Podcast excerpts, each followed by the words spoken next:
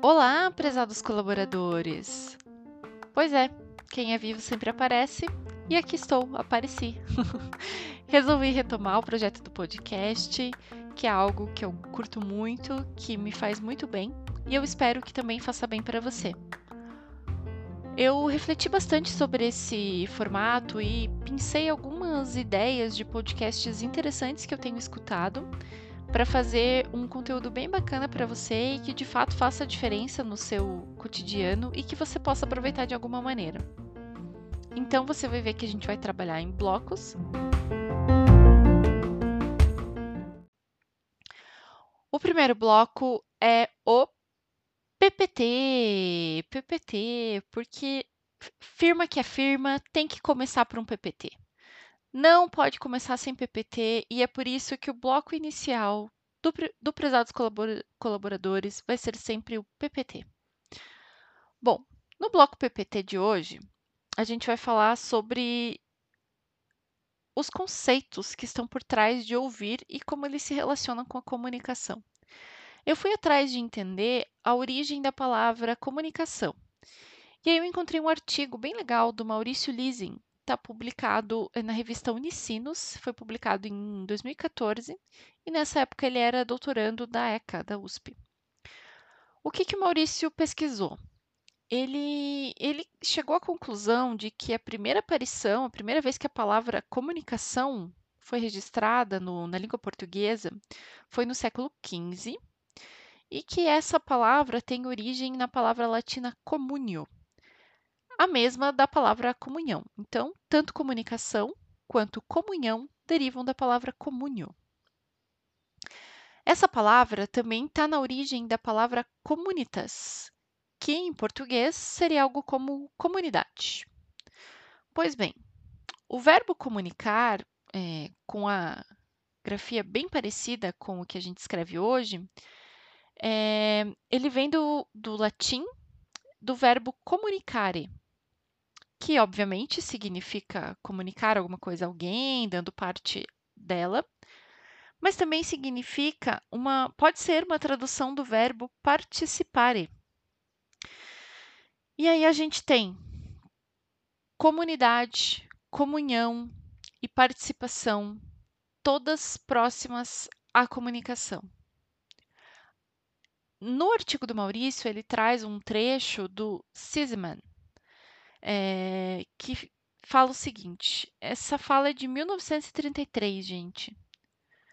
O sentido da comunhão não é o que funda a comunidade, mas ao contrário, é a participação numa comunidade que possibilita a comunhão.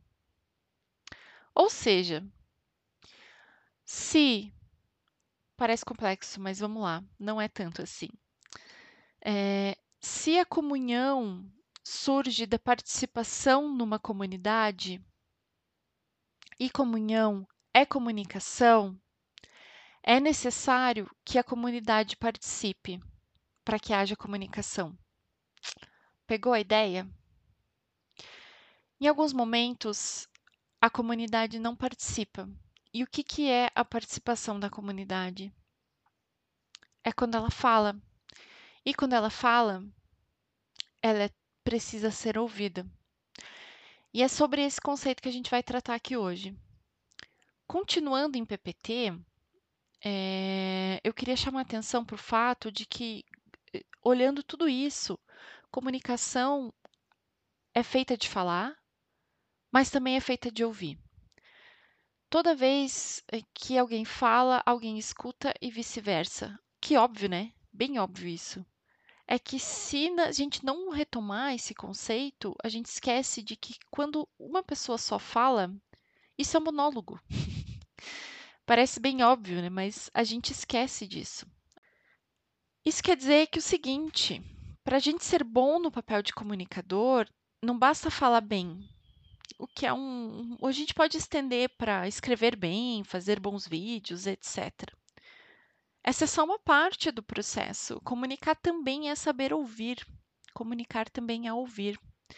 É, e a gente não sabe ouvir. A gente tem eu me incluo nessa, eu acho que é, é um exercício bem complexo o de saber ouvir. E a gente vai explorar um pouco mais dessas razões do porquê a gente não sabe ouvir. É, e eu tenho observado, inclusive, que o marketing evoluiu muito mais do que a comunicação interna nesse sentido. Até porque já existem ferramentas e profissionais bem especializados em social listening, por exemplo, que mapeiam as redes sociais, né? E prestam atenção no que está acontecendo, movimentos, tendências e tal.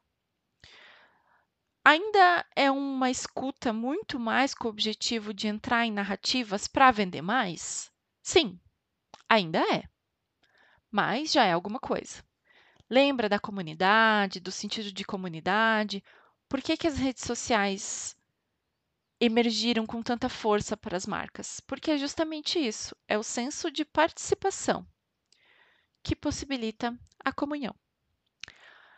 Bom, o que acontece é que esse tipo de escuta do marketing, ela acaba sendo bastante generalizada, meio genérica, assim, porque ela nos agrupa como consumidores e não nos olha no sentido de indivíduos mesmo. Né? A gente passa a fazer parte de um apanhado de narrativas de redes sociais e delas saem uma série de insights, percepções e tal. O desafio de comunicação interna é um pouco diferente, é, sabe por quê? Porque a gente sabe quem é a nossa audiência. Veja bem, a gente sabe quem é a nossa audiência. Os prezados colaboradores, óbvio. Mas isso não quer dizer que a gente conhece a nossa audiência, que a gente sabe como é a nossa audiência. A gente só sabe quem é ela. Mas, por saber quem é a nossa audiência, é, isso também traz mais responsabilidade e exige que a gente se aprofunde também. Então, sair dessa pasteurização, dessa superfície na escuta é fundamental. É necessário realmente ouvir. Um outro ponto sobre o qual eu queria falar aqui no nosso PPT é sobre quem é a comunicação interna. Às vezes a gente trata a comunicação interna como uma entidade.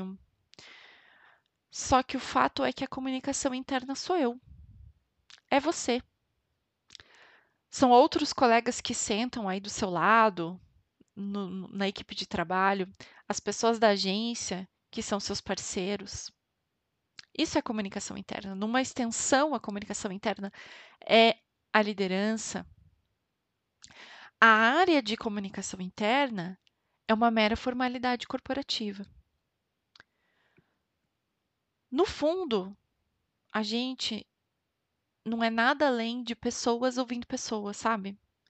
Então, nós, comunicação interna, eu, você e os prezados colaboradores, somos pessoas e precisamos nos ouvir. Tomar consciência disso é bem importante. Trazer isso para a consciência é bem importante. Parece tão óbvio, eu concordo. E se você óbvio para você, me desculpa. É que às vezes o óbvio precisa ser dito. Eu também acredito nisso.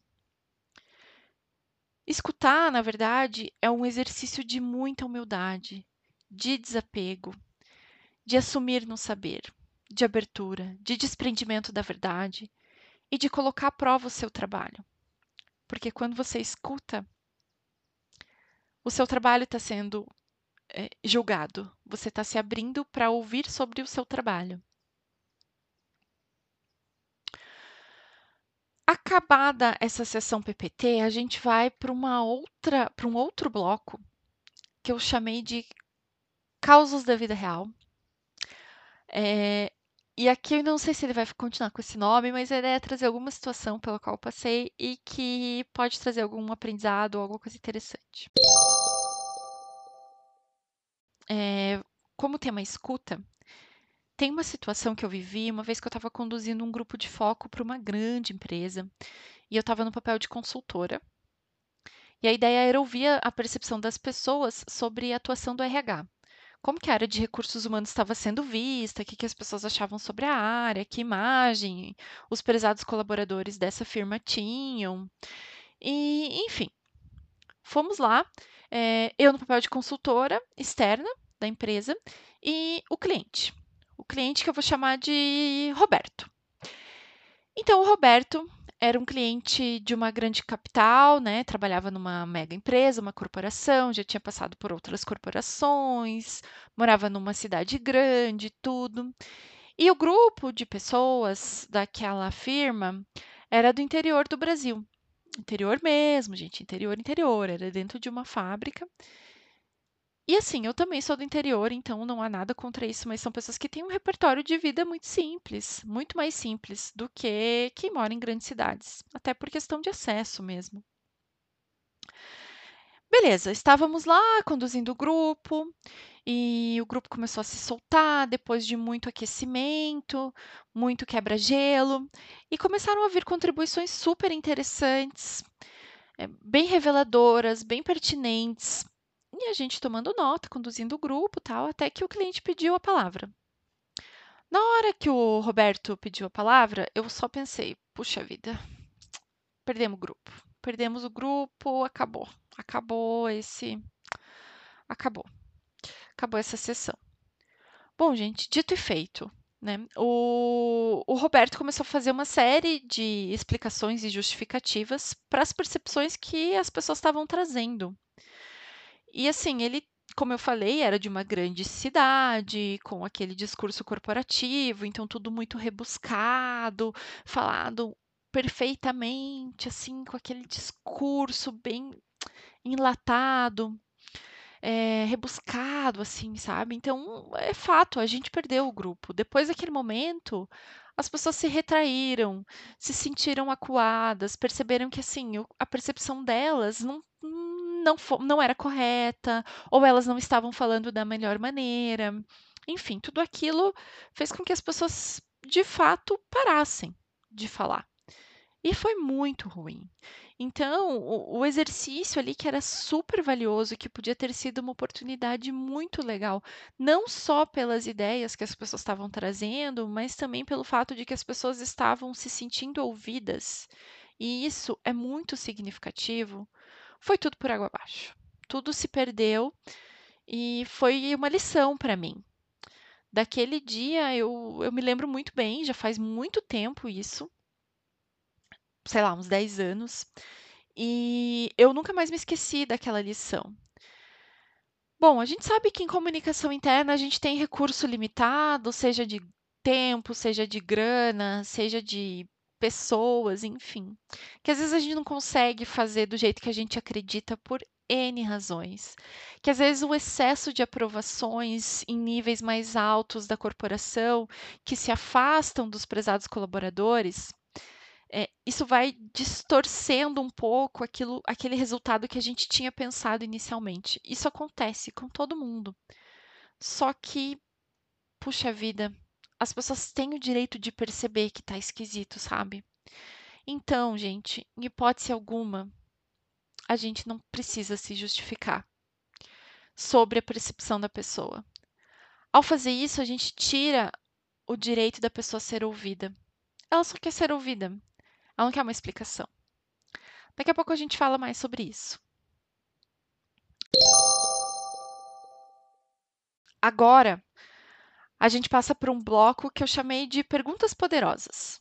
Porque assim, a minha ideia aqui não é trazer para você um monte de respostas e tal. Pode ser que eu traga, pode ser que eu ajude você a pensar em questionamentos que você tenha. Mas o meu principal objetivo aqui é te incomodar mesmo. É fazer com que você reflita. Então, eu sempre vou ter esse bloquinho de perguntas poderosas que ajudem a pensar sobre o tema do podcast, tá? Bom, vamos lá. Pergunta 1. O que, que você busca quando você se abre para ouvir? Você busca validação, evolução, elogios ou opiniões? O que, que você quer? Pergunta 2. Qual a sua abertura para renunciar da sua posição de poder, de falar, e apenas escutar? Você está disponível para isso? Para sair da sua posição de poder? O quanto você consegue se desprender dos seus julgamentos para conseguir ouvir? É bem difícil não julgar. Eu sei que é difícil. Eu sei que é difícil, a gente tem nossos vieses, é instintivo do ser humano, o julgamento vem sempre com a gente. É, mas a gente precisa exercitar esse desprendimento para conseguir ouvir. Quarta pergunta: Você sabe quais são os assuntos mais relevantes para o seu público? Sobre o que, que as pessoas querem saber? Do que, que elas sentem falta? Você tem esse conhecimento? De que forma você captura opiniões e percepções? Você está atento a elas? Você observa? Você olha as entrelinhas? A não participação traz um feedback para você? E por fim, eu queria saber com que frequência você circula pela empresa com o objetivo de observar o comportamento das pessoas. Não de ir para uma reunião, de uma reunião para outra, ou só sair da sua mesa para resolver pepino. É circular mesmo, andar, andar, observar, olhar quantas vezes as pessoas mexem no celular, em que situações ou em que contexto elas fazem isso, como as pessoas estão se vestindo. Você tem feito isso? Óbvio, estamos em pandemia. É um contexto que precisa ser observado. Mas, quando tudo voltar ao normal, eu desejo que você faça mais isso. As pessoas têm muito a nos ensinar. Isso também é ouvir, gente. Ouvir não está só no que é dito, também está no que você vê. Sobre dicas práticas, mais práticas mesmo, para você conseguir ouvir. Para você ouvir. Beleza? Primeira dica é pesquisar. Pesquisar com os prezados colaboradores. Informalmente, formalmente, do jeito que você conseguir. E aqui eu deixo uma sugestão que é não espere uma grande pesquisa para você fazer isso, porque pode ser muito tarde. E você tem que saber um pouco o que você está querendo extrair das pessoas. Tenha muitas dúvidas na sua cabeça e peça ajuda para as pessoas para responder. Isso também é pesquisar. Pesquisar é observar, como eu já disse antes. Outra sugestão que eu te dou é identificar quem são as lideranças aliadas da comunicação interna na, na empresa onde você trabalha. Porque sempre tem aquele gestor ou aquela gestora que é super parceiro ou parceira que embarca com você, que te dá sugestão, que te apoia, que te para no corredor para te dar um feedback, enfim. Sempre que der, marca um bate-papo rápido com essas lideranças para saber o que, que elas estão vendo em relação à cultura, o que as pessoas estão pensando, estão dizendo, ao ambiente de trabalho, como que está a sensação das pessoas, do que, que as pessoas têm sentido falta. Enfim, essa, essas lideranças são a comunicação interna estendida e elas podem nos ajudar muito, muito mesmo. Outra sugestão que eu te dou é fazer rodas de conversa. E pode ser virtual também. Eu não, colo não coloco como um grupo de foco porque a ideia é que seja um pouco mais simples, sem a necessidade de ter salas de espelhos, gravadores, etc. A ideia é que você faça com o que você tem em mãos da forma mais simples possível é legal ter um roteiro para que você guie a conversa, né, para que você chegue a um ponto que você deseja. Mas a verdade é que quanto mais simples for essa conversa, mais à vontade as pessoas vão estar tá e mais contribuição elas vão trazer. É muito rico, eu já fiz isso algumas vezes, gostaria de fazer mais, é, porque é muito valioso, é uma delícia, fora que conversar e conhecer as pessoas é uma delícia. Outra sugestão que eu te dou é deixar bem claro para as pessoas de que forma elas chegam até a equipe de comunicação interna. Se for possível, mostre o seu rosto, dê cara para a comunicação, mostre quem são as pessoas por trás da comunicação que é feita. Nesse caso, não por vaidade, não para ficar fazendo aquela coisa meio coluna social, assim. A ideia aqui é que as pessoas saibam quem elas devem procurar para dar um feedback, para dar uma sugestão. Se colocar disponível é muito importante. As pessoas vão te procurar, elas vão vão querer acessar você. É bem legal isso. Eu já testei e vale muito a pena. As pessoas realmente vêm falar com você e isso é muito rico. Por fim, outra dica que eu deixo aqui só voltando àquela questão da justificativa, é para que você nunca, jamais, hipótese nenhuma, você se justifique no momento de escuta. Dê o direito do outro perceber o que ele percebe. Acolha as opiniões que chegarem. É claro, não é fácil, às vezes vem uma crítica ao seu trabalho, aquilo que você não conseguiu fazer melhor, por N razões. Mas saiba que a pessoa está falando não de você, e sim para você ou com você. E isso é ótimo. Você só pode melhorar aquilo que você conhece. Então, uma vez que a pessoa trouxe essa opinião, se interesse por ela. Sabe, escuta de coração aberto, de peito aberto. A pessoa não está desmerecendo você ou o seu trabalho. Ela só está falando com você. E se não soar como uma justificativa, você pode explicar o contexto para a pessoa. Claro, de novo, não justificando, e sim dando uma resposta respeitosa àquilo que a pessoa te trouxe. Aí sim, super válido. É só acertar o tom.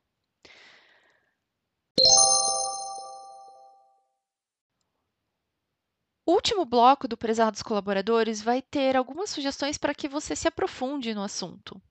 Então, eu vou deixar aqui quatro indicações. A primeira é o episódio de empatia aqui do podcast mesmo, que traz algumas informações bem legais sobre que tem bastante a ver com escuta. Outro livro que eu adoro, que eu já li várias vezes e que eu sempre aprendo alguma coisa com ele, é o Todos se comunicam, poucos se conectam. Nesse caso, o autor contextualiza como que a, como que a, a escuta ajuda no processo de conexão. Outra sugestão que eu deixo é o vídeo Como Aprender a Escutar o Outro, com o Christian Dunker, é, no canal da Casa do Saber no YouTube. Eu adoro esse canal, ele é ótimo. E tem várias coisas que eu trouxe aqui, vários pontos que eu explorei aqui no podcast que tem a ver com esse vídeo do Christian Dunker. Outro, outra sugestão muito boa é o livro Poder da Empatia, e nesse livro, o autor, o Roman, eu não sei, o sobre, sei pronunciar o sobrenome dele, então eu vou falar apenas Roman, tá? Ele é o fundador da The School of Life. E ele tem. Esse livro dele é muito bacana. E ele traz o livro estruturado em hábitos das pessoas extremamente empáticas. Um desses hábitos é escuta radical. É bem legal o livro porque o, o, Roman ele traz é, como a comunicação, como a empatia, na verdade, se conecta com a comunicação não violenta e a vulnerabilidade. Esses temas estão super na modinha e eu fico feliz que eles estejam na moda, na verdade. Acho que o mundo precisa muito de mais empatia, mais comunicação não violenta e mais vulnerabilidade. Eu não vou explorar esses assuntos aqui porque eles rendem muito muito tema para outros episódios, mas eu deixo a sugestão para você ler o livro, é muito legal. E para encerrar esse episódio, eu vou ler um trechinho do livro do Roman para que a gente possa fazer uma reflexão juntos. Então, vamos lá. Todos nós poderíamos levar vidas mais interessantes e reduzir o déficit global de empatia se nos tornássemos um pouco mais parecidos com Stud Sterkel é uma referência que o autor traz aqui no livro.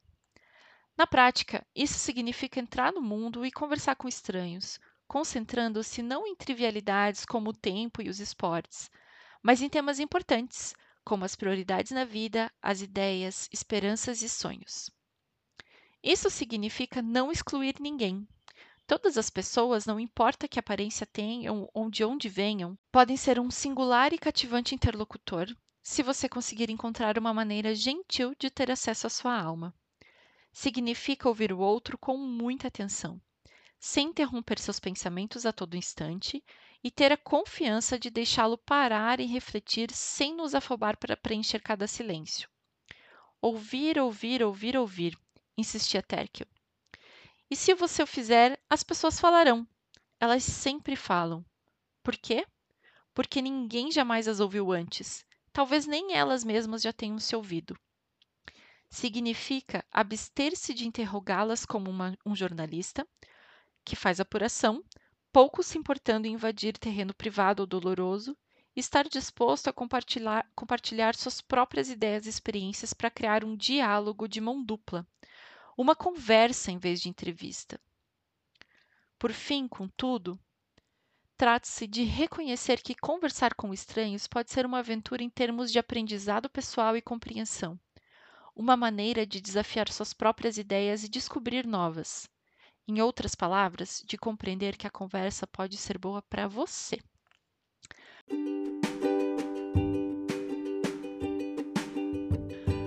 Bom, com esse trecho lindo do livro O Poder da Empatia, eu encerro aqui esse, esse episódio sobre escuta.